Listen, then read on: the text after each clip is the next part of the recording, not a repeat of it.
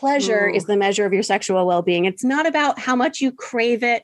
It's not about how often you do it or where or who, with whom or in what position or even how many orgasms you have. It's whether or not you like the sex you are having.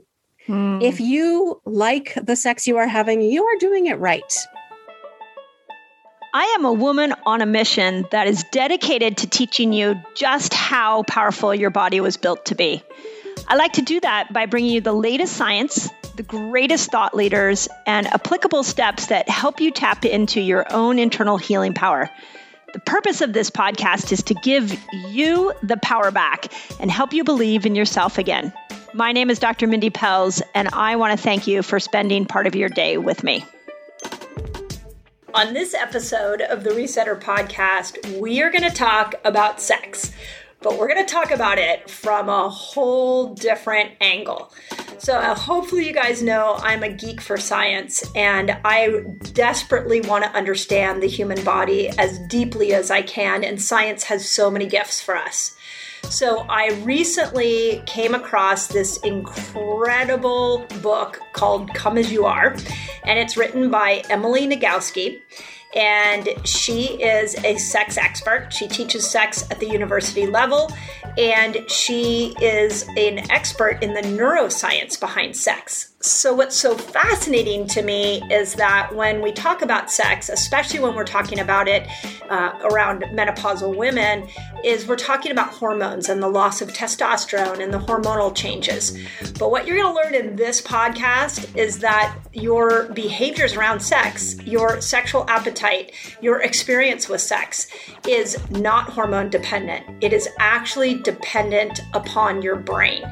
And your brain has different messaging that it's dealing with. It has different priorities. And when you learn how to line your brain up with your greatest sexual desires, you can have an incredible time, not only having sex with a partner you've maybe been with forever, but you can really redefine sex for yourself. So on this episode, I bring you Emily Nagoski. We talked the science of sex. We talked about our attitudes around sex. We talked about, this was really cool. We talked about our brakes and our accelerators, what causes us to want sex, what causes us to put the brakes on wanting sex, and then stay through to the end. We talk about orgasms and what you need to know about women having great orgasms, men having great orgasms, and how we all can take our sexual experiences to a new level and to have a really healthy and realistic and enjoyable experience around sex. So this is going to be a great one. Again, mind-blowing. I'm excited to share it with you. Emily Nagoski, and the book is Come As You Are, New York Times best-selling book. I highly recommend you check it out. Hey, Resetters. As we step into the new year, I am so thrilled to invite you on an extremely transformative journey with me in my Reset Academy. So check this out. If you're ready to kickstart your fasting and health journey, which I know so many of you have reached out to us and asked how you customize a fasting lifestyle for you, my Reset Academy is the absolute best place to be. So here's what you get in the Academy, and I like to think of it in terms of a complete picture. So imagine being surrounded by people who understand your journey, who are passionate for fasting, who want to lift you up and will support you every step of the way. My Academy is not just me, my team, but it is an incredible group of people that are all dedicated to building fasting lifestyles and supporting each other in it. This is why I created the Reset Academy. So when you join, you gain access to all the exclusive calls where my team and I share the latest insights, we answer your burning questions, and we guide you towards your health goals. That's not it. We didn't stop there. By becoming a member, you're not just investing in a membership, but you're investing in yourself. I am such a fan of setting you up to win this year. And my Academy is the best place I know to do that. I want to keep you focused. I want you to customize this for you. And I want you to succeed at your health goals this year. End of story. So if you're ready to unlock your fullest potential and embrace a fasting lifestyle, join me. If it feels good, join me. And let's make this year an incredible year for us all. So all you got to do is go visit drmindypelz.com/Reset Academy to become a member. I can't wait to welcome you. I can't wait to see you on the Zoom calls. I can't wait to be in community with you. And most importantly, let's get your health goals handled. And let's do this together. It's so much better together. So that's drmindypelz.com/Reset Academy. Excited to see you there. Let's start with this idea. And I can't say enough about your book. I really want my resetters, my audience to know everybody needs this book. Like, I'm sure people tell you this all the time. I want to say every woman needs this book, but everybody, it's men and women, need this book. It's probably why you wrote it, is because there was no book like this. Yeah, I wrote it because I had been teaching at the college level for 2 decades. And one semester that was really, really intense, I asked my students at the end of it, after all this science, after all this like really hardcore intellectual stuff, just tell me one important thing you learned. And more than half of my 187 students wrote something like, I'm normal. Wow. I'm normal. Just because I'm different from other women doesn't mean there's anything wrong with me. Yeah. I can trust my body. Yes. I'm normal. And reading, that was the last question on my final exam. And I was grading final exams with tears in my eyes, which is not what it's usually like to grade final exams. Right. So that was the day I decided to write Come As You Are. There was something about this science that granted people access to the knowledge that they are not broken, that they already have everything they need to have confident, joyful sex. Yeah. I would say that was my experience in reading your book. Was I saw myself in so much of what you said, and I'm like, oh, that's why. And so it was very confirming that I'm normal. So I love that. Maybe you needed to title it, although the title is great. Maybe you needed to title it, I'm normal.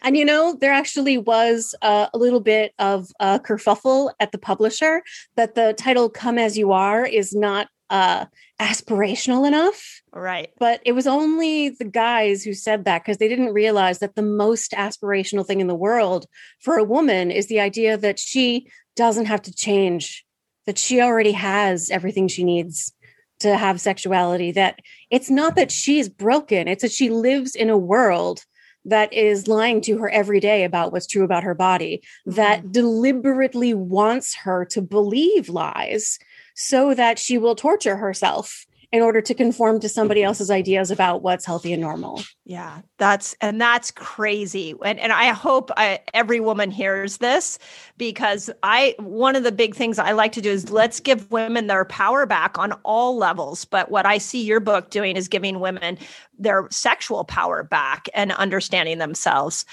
Do you think that our behaviors around sex start at an early age?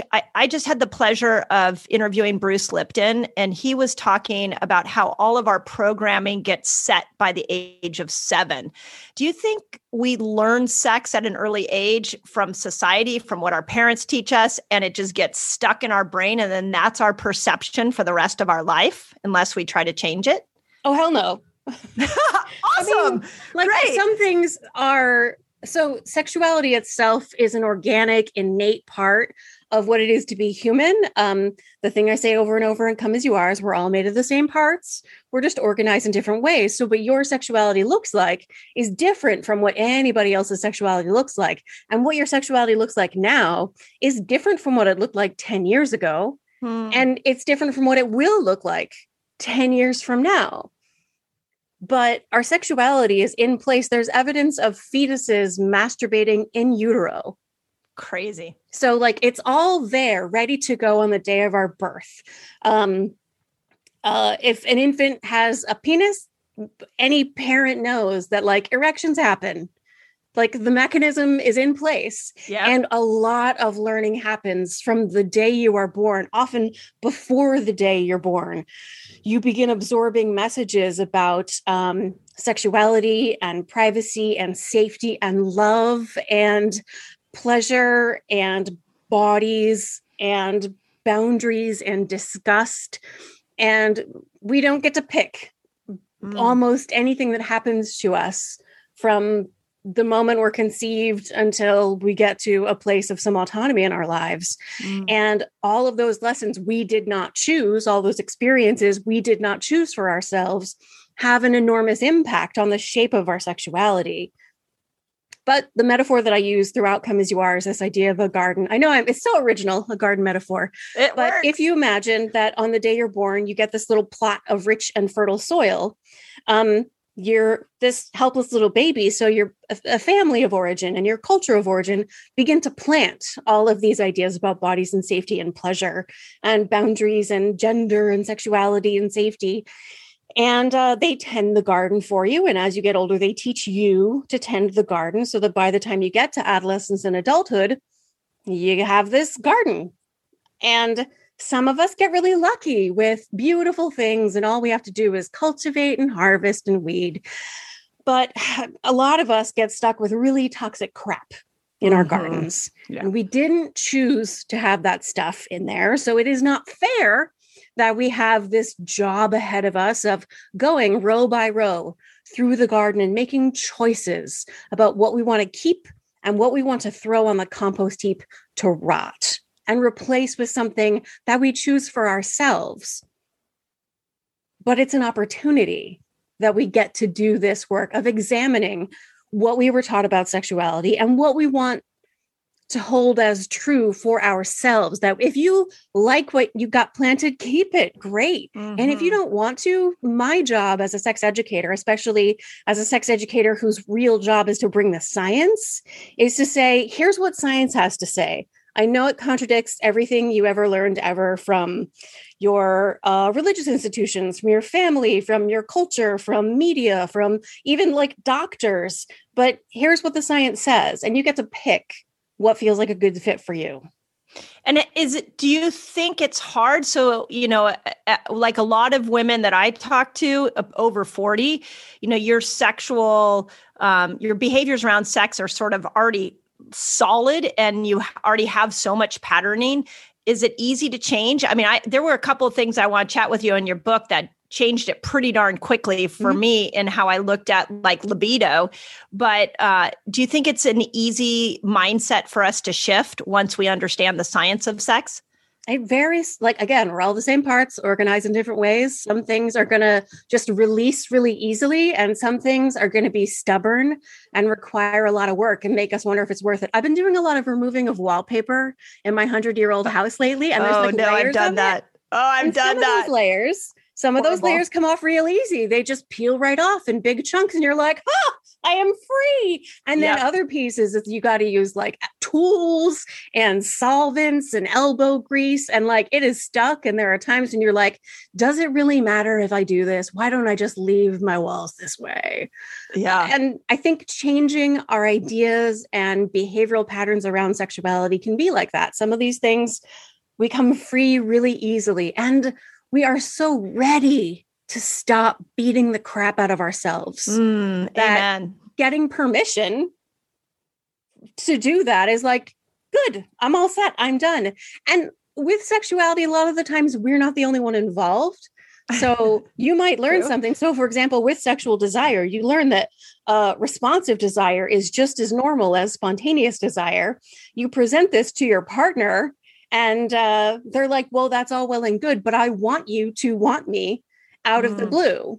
And now you have to take not just your own sense of freedom that you're not broken into account, but also the fact that your partner grew up with the same myths and lies that you did about sexual desire and help them get free so that they can welcome and embrace your sexuality just as it is and still meet their needs and help them feel as loved and desired as they deserve to feel. Yeah. Oh, so well said. One of the biggest ahas I had in your book was this concept behind the accelerator and the brakes. And I really want you to dive into that because, again, our audience, you know, a lot of them are menopausal women that are going through changes hormonally, libido's down. They're not feeling great about themselves.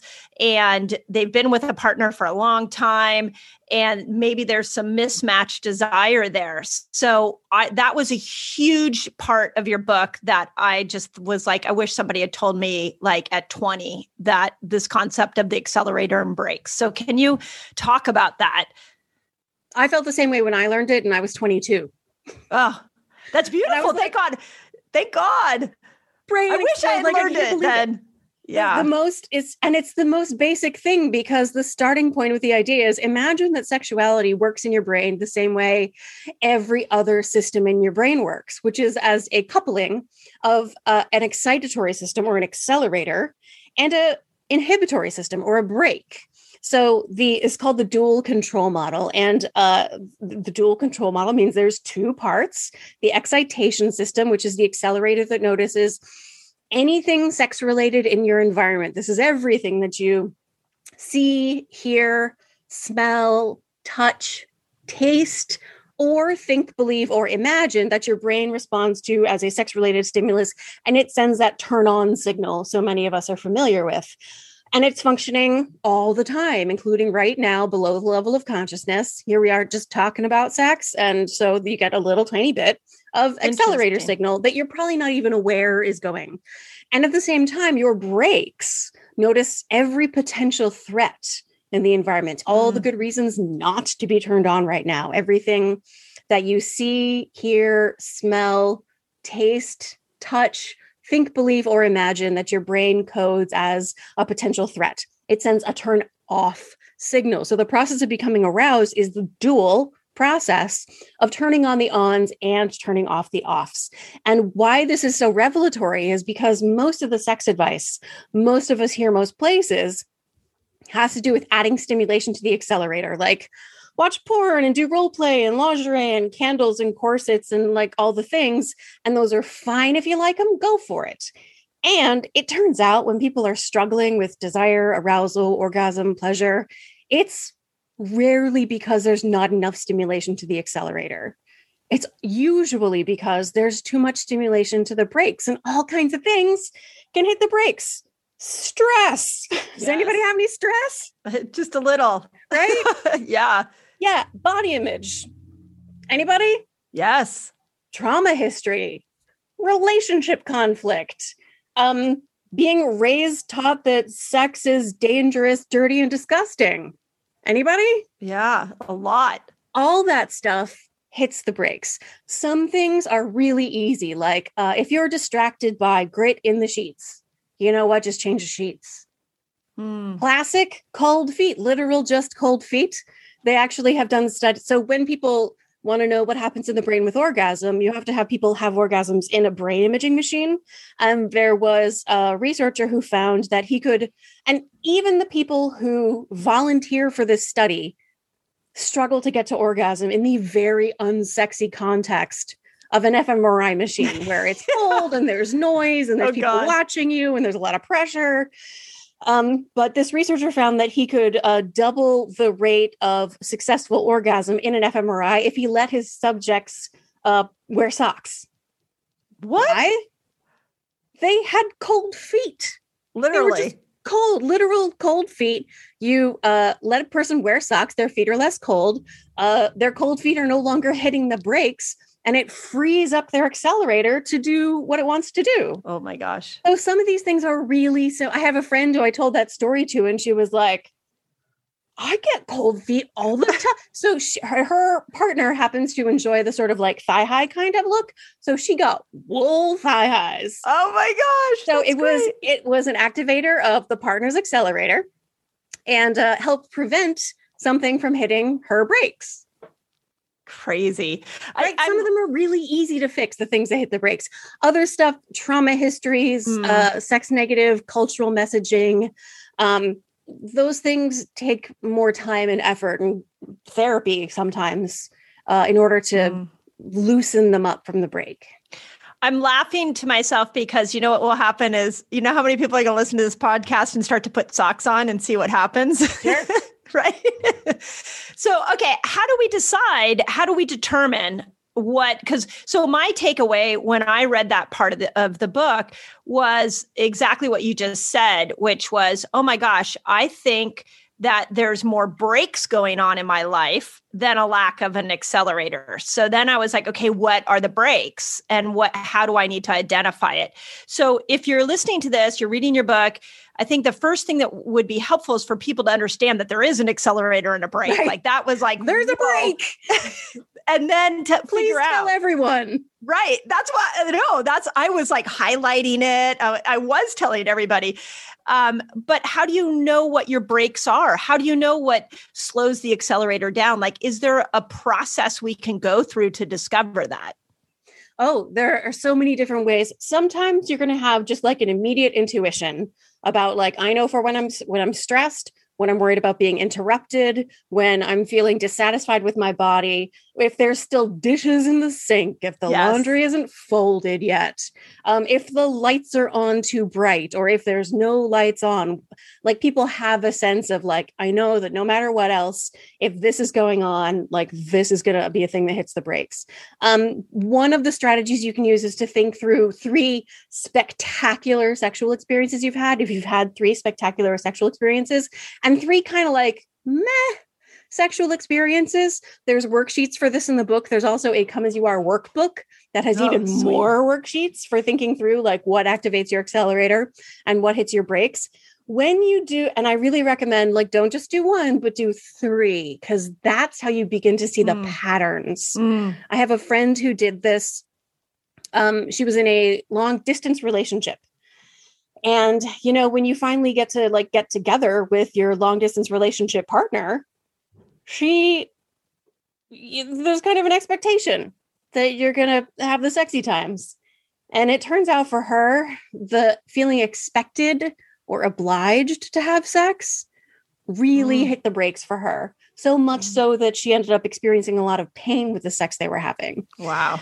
Yeah. So I was like, yeah. So what you do is you take sex off the table. I know you're in a long distance relationship, but when you get together, you can do all kinds of things, but you got to set limits around like this person does not get access to my genitals, because the idea that I am obliged to provide my genitals to this person I love makes it impossible for my body to experience pleasure from that contact. And she only figured that out by doing all three great experiences and not so great experiences so that she could see what the pattern was. So some of it is going to be really intuitive. You'll know right off the top of your head. And some of it you can discover by thinking through the great experiences where the accelerator has been off the wall, off the charts, and your break has been just totally free. And then the other experiences where like maybe the accelerator was doing just fine, but the brakes were on. Like if you try to drive somewhere with the brake on, you maybe get where you want to go. It will take a lot more gas. It will take you a lot longer, and it'll be a lot more frustrating, right? Right. So as you're talking, I'm thinking, so sex is really more about the brain than it is about our genitalia. It is entirely about our brain. Ask anybody who has a spinal cord injury with no sensation below the waist. Interesting. They can still orgasm? Oh, yeah. Many people. Not everybody, but many people. Yeah. So if we want studies on like, what are all the different ways that people masturbate or have sex and experience orgasm with spinal cord injury at different levels and in different places in the spine. Crazy. Because it's not about your genitals. It is about creating a context that allows your brain to interpret any sensation as sexy. Amazing. So if a couple, let's say, is having bad sex, I mean, or just they're not finding their synergy with sex, I think society's taught us, well, maybe your guy's not doing the right thing. Maybe like the mechanics of sex is wrong. But what I'm hearing from you is let's not worry about the mechanics right now. Let's go up to the brain and look at how the brain is either warming up or slowing down for sex. Would that be accurate? I think we actually look even further out. We look at the context that is stimulating the brain. Okay. So there's a wonderful sex researcher and therapist named Peggy Kleinplatz in Ottawa, who studies people who self-identify as having extraordinary sex like interesting, life-changing sex that like deepens their sense of connection with the eternal divine, like amazing sex. And the questions are, one, what does that sex look like? And two, how do you become a person who has that kind of sex? Right. And then how do you declare it like that? That's pretty impressive. Yeah. How do you show up at a research study and talk about it? So the first thing I want to say is the typical age at which her research participants, dozens and dozens of people I researched, the typical age at which they had their first experience of extraordinary sex was 55. Interesting. So like... awesome. And that's just like the typical age. There were people who had it younger and people who had it much older. And a lot of these folks were in like long-term monogamous relationships. So contexts that in our culture, we sort of categorize as being sexless or low in eroticism. Doesn't exist. I mean, people vary tremendously in the kind of context that they're able to create. So the first question, what does this great sex look like? Turned out to be one of the most important questions. And what Peggy as a therapist began saying to her clients, the most common reason people seek sex therapy is for desire differential, low sexual desire, low sexual satisfaction, low sexual frequency. And she would say, so, tell me about this sex you don't want.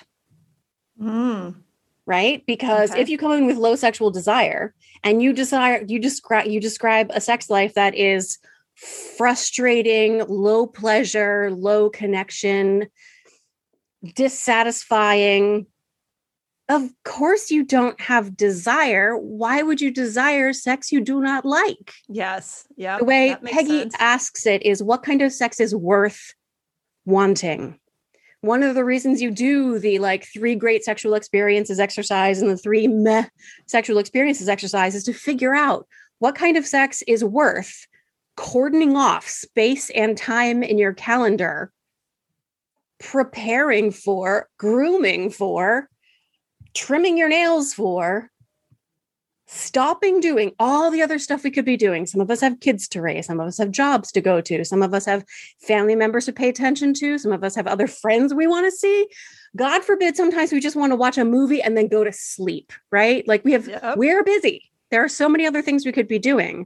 What kind of sex is worth not closing the door on all that other stuff and just doing this, frankly, slightly wacky thing that we humans do of rubbing our skins together? You got to really like and trust somebody. Yeah, well said. Right? Yeah. So the first question, what does this great sex look like? Desire is not a significant part of the formula. These are not people who are like horny and constantly can't wait to put their tongue down their partner's throat. They're people who decide that it matters enough for themselves and their relationship to create time to prioritize sex. And if the sex you are having is, as Peggy puts it, dismal and disappointing, of course you're not going to prioritize sex. And God knows there are times in our lives when sex is not at the top of the priority list. Yep. If you have a brand new human living in your house, that is not a time when sex is going to be really important. If you are in the middle of healing from chemotherapy because you're in treatment for cancer, that's maybe not a time when you're going to be feeling at your most erotic, where sex feels really important to your relationship. What's going to feel really important in your relationship is just a sense of like mutual support and connection, which can express itself physically, but might not show up as eroticism. If you're experiencing big changes in your body because of menopause, for example, you might be like really working with the material of menopause, of the ways your body is changing, of the meaning that comes with those changes, and trying to find a path through those changes to a sense of the erotic as it lives inside your body. That's all normal. And sexual desire is a byproduct of caring enough about sexuality to find your way to it. Amazing. Does that make sense? Yeah. So here's what I'm thinking, because I can't tell you. I mean, I'm sure it's probably different when you walk around the world as a sex expert. But I would say that most ladies' nights out that I have with my girlfriends, that the topic of sex comes up, and then the topic of mismatched desire with their partner comes up.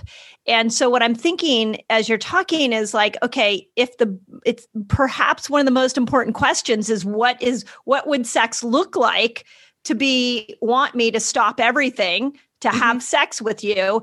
How would we have that conversation with our partners? Because it does seem like men are, and this could be a cultural thing, but it seems like men are ready to go all the time, and women have a lot more accelerators and brakes. This just, I mean, they have more issues with that. This might just be the group of people I hang around, but it's sort of what I've taught to us. It's absolutely taught to us from the beginning. Like if you're born with a body that makes all the adults around you go, it's a girl, you get handed a user's manual for that body that teaches you that sex is dangerous, dirty, and disgusting, that it is a favor that you give to men, that it is something you perform for men's pleasure. Like there is no script of eroticism that comes with growing up as a girl and woman in modern America, for example.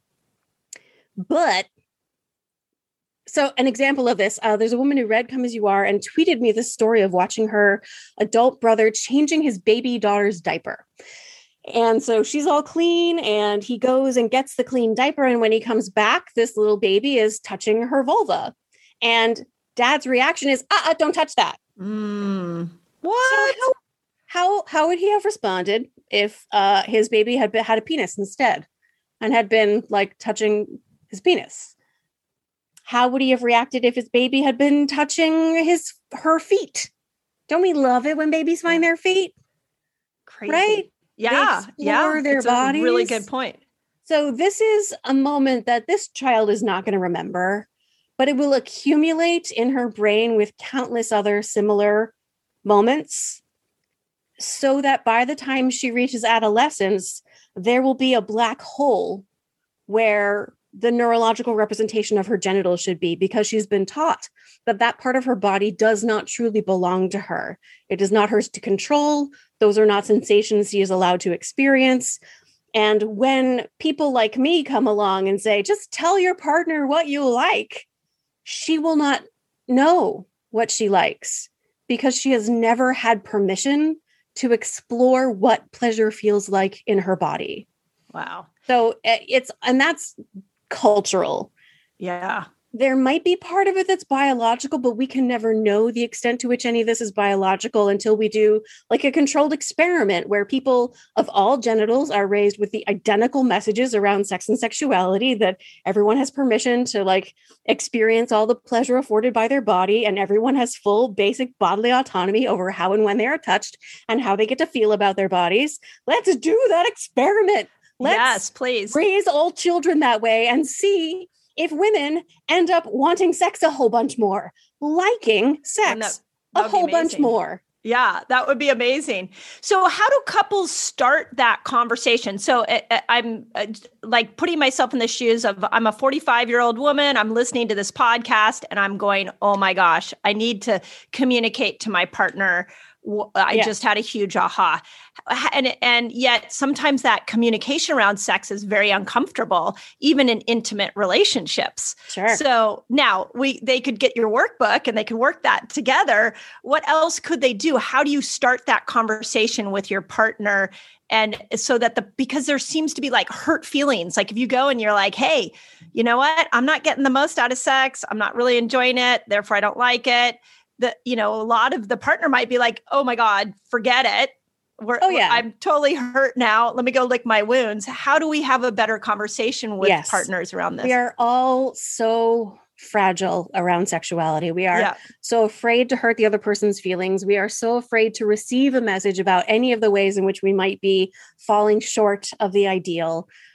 So there are a couple of rules about talking about sexuality that are not necessarily different from the rules of good communication, but like amplified in their importance.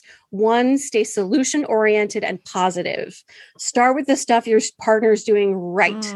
Start with the things you love about your sexual connection. Start with how motivated you feel to make your sexual connection even better. Start by acknowledging that there's been some dissatisfaction, especially if you like your partner is the higher desire person and you know that they wish there were more frequent sex and that you really want there to be more frequent sex too, and you're trying to find your way there, right? So you've got a shared goal. You feel really positive. You compliment the stuff that you compliment this, the good things so much you make your partner feel like a superhero for the things that they are doing right. Awesome.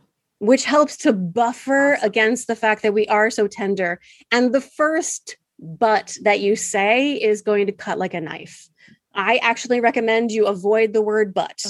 Because it instantly just erases all the hard work you did to make the person feel connected to you and like you have a shared goal and things are really positive. And talk about what are the great sexual experiences we've had? What are like the best sexual experiences we've had? What was the context? And this is where the worksheets can come in handy because they're sort of like categories of thinking about what was going on. Like, what was your mental and physical health like in that moment? What was your relationship like in that moment? What were the partner characteristics that were really at the forefront right then? What was the setting? Were you on vacation far away from your children? Yep. Was it makeup sex? You had just had a big old fight and you were repairing the damage that was done. Like, what was the setting? And what were the other just external factors like stress, worry about money and family and the capital T, capital F future, all that stuff. Break down what was the kitchen clean? Right. Like, you know, people tell me really good stories. And one of the kitchen being clean and laundry being done, those are really big deals. So date night sex is controversial as an idea, but it's a thing that can be really effective when you're doing it well, which is to say you're not just like showing up and just doing it because you said you would, but doing it because you show up. And when you do, you really enjoy what happens. You have fun on your date, even when that date is in bed. Right. So I was told the story of like partner A is lying in bed, you know, naked and ready, like it's 5 minutes after. Can we just do this, please? And partner B comes on upstairs carrying the basket full of the last load of laundry, naked, and starts putting away the laundry seductively. Like, oh my gosh, here is your t-shirt. I'm going to hang your t-shirt up in the closet on a hanger like you like. It makes no sense to hang up your t-shirts, but I'm going to do it because I know that you like it. Like bending over seductively to like pick up and fold the towel. Oh my God. So right? Funny, like right? Sometimes there's the phenomenon of chore play. Yeah. That's real for everybody. Why? If it has nothing to do with like the laundry. Sometimes it's the laundry itself, just feeling like finally something got taken care of and I didn't have to do it. But also the feeling of like, we are a partnership. This person knows what my needs are, recognizes that worrying about this stuff is a distractor that keeps my brakes on. And if they can just get rid of this, they can free up my brake and my accelerator is going to be ready to do everything that it wants to do.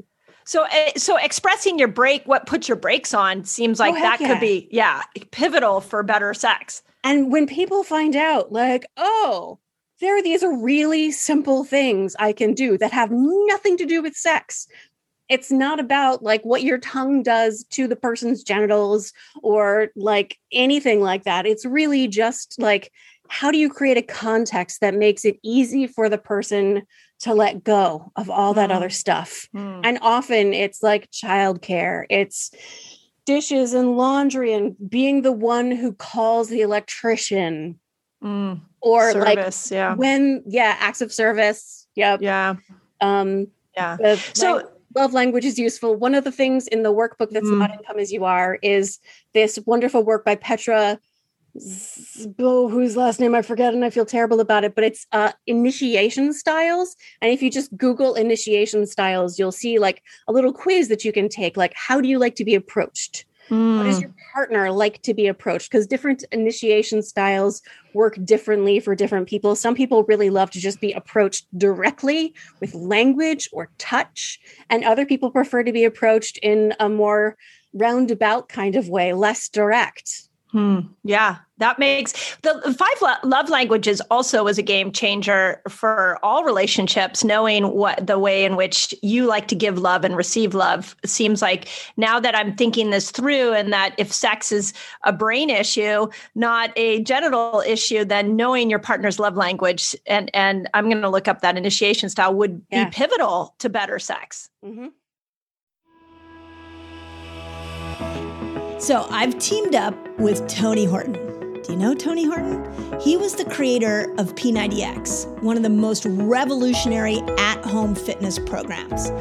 And we created together a new fitness program called PowerSync 60. And it is literally, this program's never been done. It is a revolutionary 60-day program for both men and women. So here's why I want you to join us. Is that we literally created PowerSync 60 with you in mind. So it doesn't matter if you're a cycling woman, a postmenopausal woman, or a man. One of the things I brought to Tony was that when we work out, we have to think about our hormones. And he had never done that in the millions of workouts that he's created in his lifetime. We also included a free bonus meal plan and a customized tailor way you can eat right for yourself. Also, of course, we put some fasting in there, and it was a beautiful meeting of the minds. So this is like a passion project that I'm so excited to share with you. And in order to get it, all you got to do is visit drmindy.org and use the code PS60PELZ. So PS60 and then my last name, Pelz, P-E-L-Z, to get 20% off. And you get lifetime access to the program. So that's drmindy.org, and you use the code PS60PELZ to join all of us. I'm actually doing this myself right now. So come join me, my community, on this incredible journey. I am so proud to bring this to you. The simple things can make such a big difference if we are willing to let go. Like, we all have this script in our mind of what we're supposed to like and how initiation is supposed to work. And like, why doesn't this person like this? And why don't I like the thing I'm supposed to like? If we are willing and able to let go of the script and just turn toward our sexuality as it is right now, turn toward our partner's sexuality as it is right now, and work with what we've got, that is when extraordinary things happen in people's sexual connection. Amazing. Amazing. Okay. So let's dive into orgasms, because you have a whole chapter on orgasms that, again, is fascinating. So my first thought is, well, I have a lot of thoughts on orgasms, but the first one would be, do men and women have different orgasm differently? I mean, you have different body parts. No, are there? No, they don't. Okay. Because orgasm is not a genital function. Orgasm happens in your brain. Okay. Which is why we need people to masturbate to orgasm in an fMRI machine. Fascinating. So we can find out what's going on in the brain. So it's not really mattering where your partner's touching. It matters more with what you're thinking about that touch. Yes. There are some paths that are more promising than others. When a person is currently able-bodied, the phallus, whether it's a clitoris or a penis, is the most densely innervated place. So the signal from the genitals up to the brain is going to be like the loudest signal, but it does not matter how loud that signal is from the genitals to the brain if the brakes are on. Right. And it also, like, so if having your genitals stimulated activates a bunch of breaks because you've been taught to feel ashamed of your genitals or judgmental or worried about their smell or the sounds they make, or the wetness, which is like beautiful and wonderful. And I could get poetic about vaginal mucus, or because you have a trauma history, so that sexual stimulation is itself activating a sense of a potential threat. Then it doesn't matter how, like, skilled, in quotes, your partner is. If they touch your genitals, that's going to trigger your breaks too. Right. Yeah. Because of the history of trauma. Yeah. So it's about the, so I want to make sure that I am not saying that you could be able to orgasm ecstatically from any kind of stimulation in the world. Maybe you could, if you were a more evolved person than I am, but like I have kinds of touch that are like the most efficient for me. Mm-hmm. It has changed over the course of my life, depending on different medications I'm taking, as I am now perimenopausal. I had my first hot flash at the Orlando airport. It was, I'll weird. Send you my book. It's you can. I'll replace the favor for what your book's done for me. So, as those things change, the way your body responds to touch is going to change too. And especially if you like put a lot of work into loving your body and embracing your sexuality just as it is, and then it changes, right? And you have to start from scratch, loving this new body that you've got. Great. Love it. Yes. So, okay. So is this a wrong belief that women are more, can easily get to orgasm better through clitoral stimulation compared to vaginal intercourse? Only about 25% to 33% of women are reliably orgasmic from vaginal stimulation alone. The rest are sometimes, rarely, or never orgasmic from vaginal stimulation. The clitoris really is, for most people, the hokey pokey, and it's what's all about. Yeah. And many men do not know this. Many women don't. I was just thinking that. But let's think about why. Why, even though this has been very well established in the research for at least 40 years, why is it this is still one of the questions I get asked most often? Why can't I have orgasm during sex, people ask. And when they say during sex, they mean specifically during penile vaginal intercourse. Right. Why can't you have orgasms that way? Because very few people do. Maybe 1 in 4, maybe 1 in 3 women reliably orgasm that way. So the gift I'm hope that we're giving all women and men, but especially women right now, is that desire is, there's a lot more to it.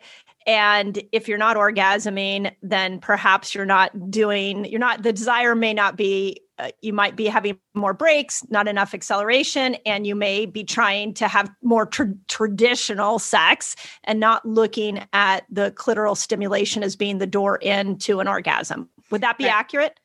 Oh yeah, for sure. Struggling with orgasm is very common.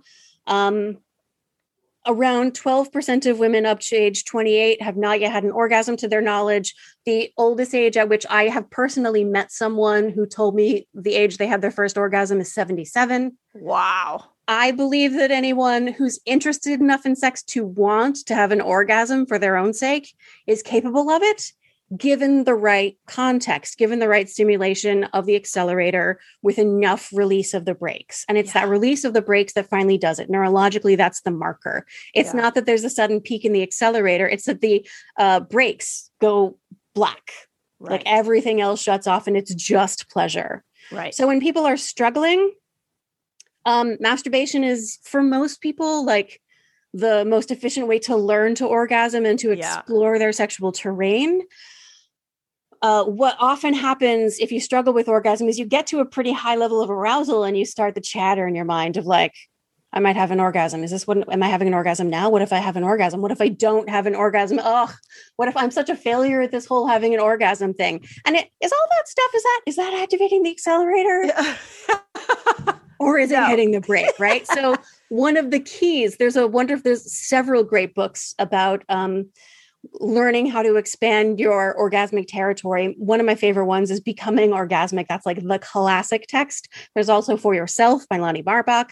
And basically what they say is explore pleasure and drop orgasm from your goals. Your goal is not orgasm. Orgasm is off the table. You're not allowed to have an orgasm. Your job is to experience pleasure. If you're experiencing pleasure, you're already winning. You're doing it right. Explore a little more pleasure. Explore a little more pleasure. I love that.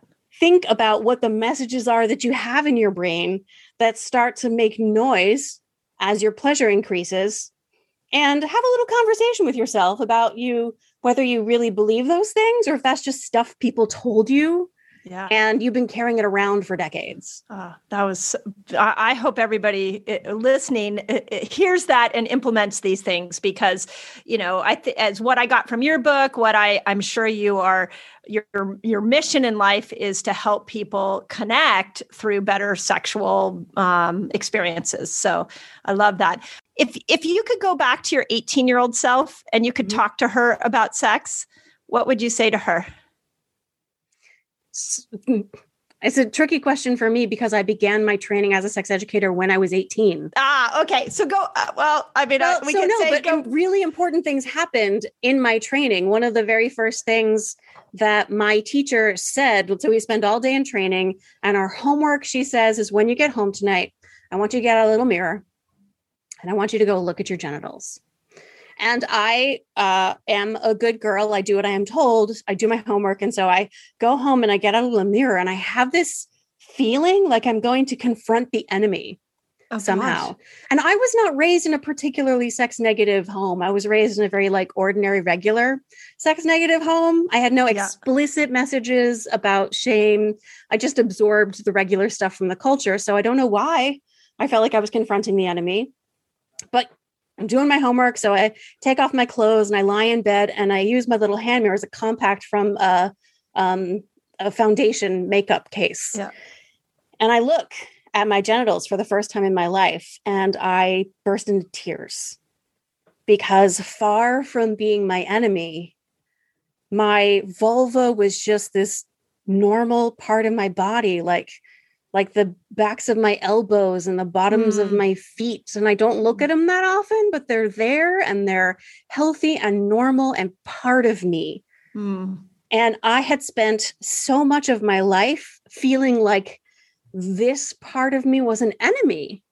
Yeah, and beautiful. I felt this grief about the ways I had been closing myself off from something that could have been a source of joy and certainly deserved better from me. Yeah, and that moment when I was 18 years old has been what I return to over and over again, even as I love the research and as I sort of love being an expert who knows the stuff about sex. I know that anytime I have a question about my sexuality, I'm not going to find an answer in the science. I'm not going to find an answer in a book somebody else wrote. I can only find the answer by turning toward my own body, my own internal experience with kindness and compassion, by trusting it and listening to it. And I feel the same way about, even though I wrote this 100,000-word book with all these science things, I know that other people will only find their way to confidence and joy in their sexuality when they turn toward their own internal experience with kindness and compassion. I see the book as a mirror through which women can finally see themselves clearly. Yeah. Oh, so well said. That was beautiful. If you were in charge of creating a curriculum for sex education for I'm going to say, well, I guess for girls and boys in the high school years, what would it include?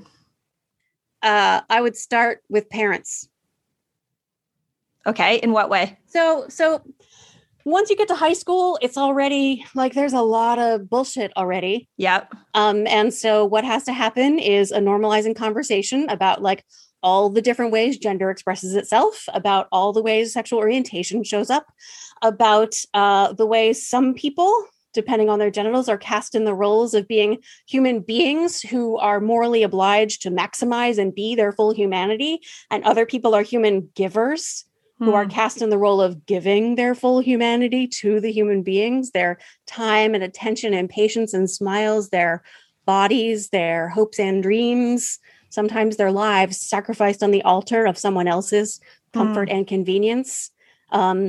Teenagers need to have individual thought papers and large group conversations about gender roles and about expectations, about values, what is important to them. Girls in particular need to be granted permission and some instruction on how to masturbate and experience what pleasure even feels like in their own bodies.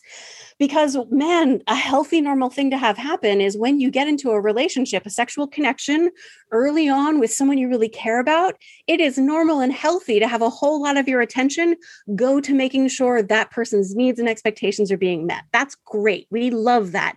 And when that happens, it means attention is being necessarily drawn away from your awareness of your own internal experience. So if you're not already really grounded in what pleasure feels like inside your body, then there's going to be no awareness at all of what feels good for you when you get to time with a partner. Yeah. So masturbation is super duper important.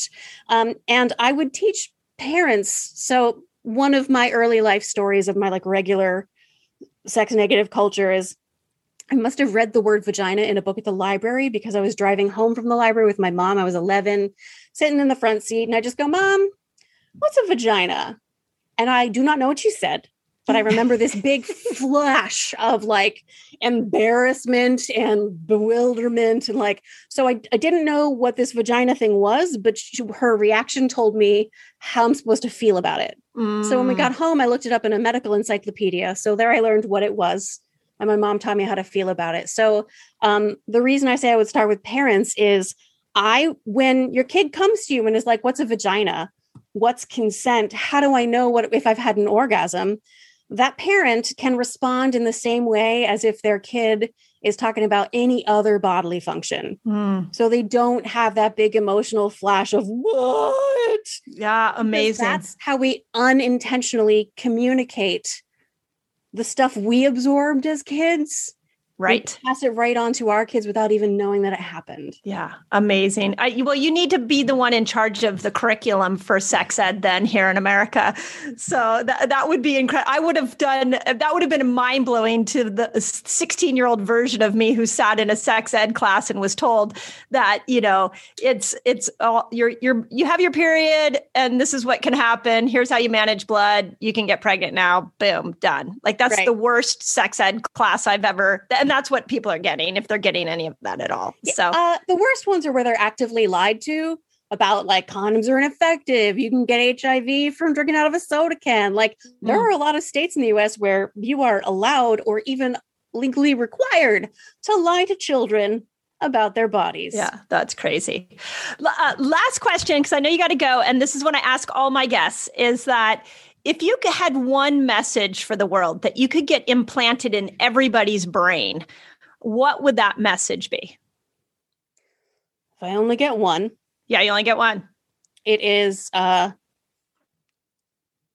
you know people believe you more when things you say rhyme? True. So I made it rhyme. You ready? Yep. Pleasure is the measure. Pleasure is the measure of your sexual well-being. It's not about how much you crave it. It's not about how often you do it or where or who, with whom or in what position or even how many orgasms you have. It's whether or not you like the sex you are having. If you like the sex you are having, you are doing it right. Love it. I love it. That's such a good message. That might have to be the title of this podcast. That was sure. pretty darn good. Well, Emily, I'm so grateful for your book. Again, we have hundreds of thousands of resetters in my community. And I have literally on so many Zoom calls, I pull it out. I'm like, you guys have to read this book. You have to read this book. So I'm going to say the same thing here publicly that everybody needs to get your book. And I'm just so grateful that you wrote the book and that you're having the conversation. So where can people find you other than go grab the book? Right now, because I'm in the middle of writing a new book. Oh, God bless you. Basically nowhere else. And also it's still as we're recording this, it's still the tail end of the pandemic. So I don't go places, but if you just Google me, you'll find good stuff. And I will be back doing workshops probably in the fall. Yeah, I love it. What's the new book on? It's a book for couples. Oh, great. Yeah. Yeah. This is an amazing lane you're in. So again, thank you for taking the time. I know you got a busy day and I'm just so grateful for you for speaking out. And I am sure to talk about. Yeah, I am sure our resetters are going to come stalk you and find you. Hey, Resetters, I just want to start off by saying thank you so much for all your wonderful reviews and those of you that have left me comments on iTunes. I just greatly appreciate your thoughtfulness and how much you guys are enjoying these episodes. And it seems like you're enjoying them as much as I am enjoying doing them. One of the things that I've learned in just interacting with so many people is that we've really lost the art of deep conversation. And for me, the Resetter Podcast stands for having meaningful conversations with people who are thinking about health, about life, about mindset in a way that we may not be getting on social media or in mainstream media. And so I just want to say, give you guys a shout out and just say thank you for participating in this process with me. Because as much as I absolutely love delivering the information to you, I love even more knowing that it's impacting your life. So please let us know if there's anything we can do to make this podcast more customized to you, to make it better. We are now officially in season 2, and we are working to bring you the best conversations that health influencers have, that mindset changers can give, and to really deliver you something that you're not able to get anywhere else. So from the bottom of my heart, as I always say in my YouTube, from the bottom of my heart, I am deeply appreciative of you. I am deeply grateful to be on this journey with you, and let's get healthy together.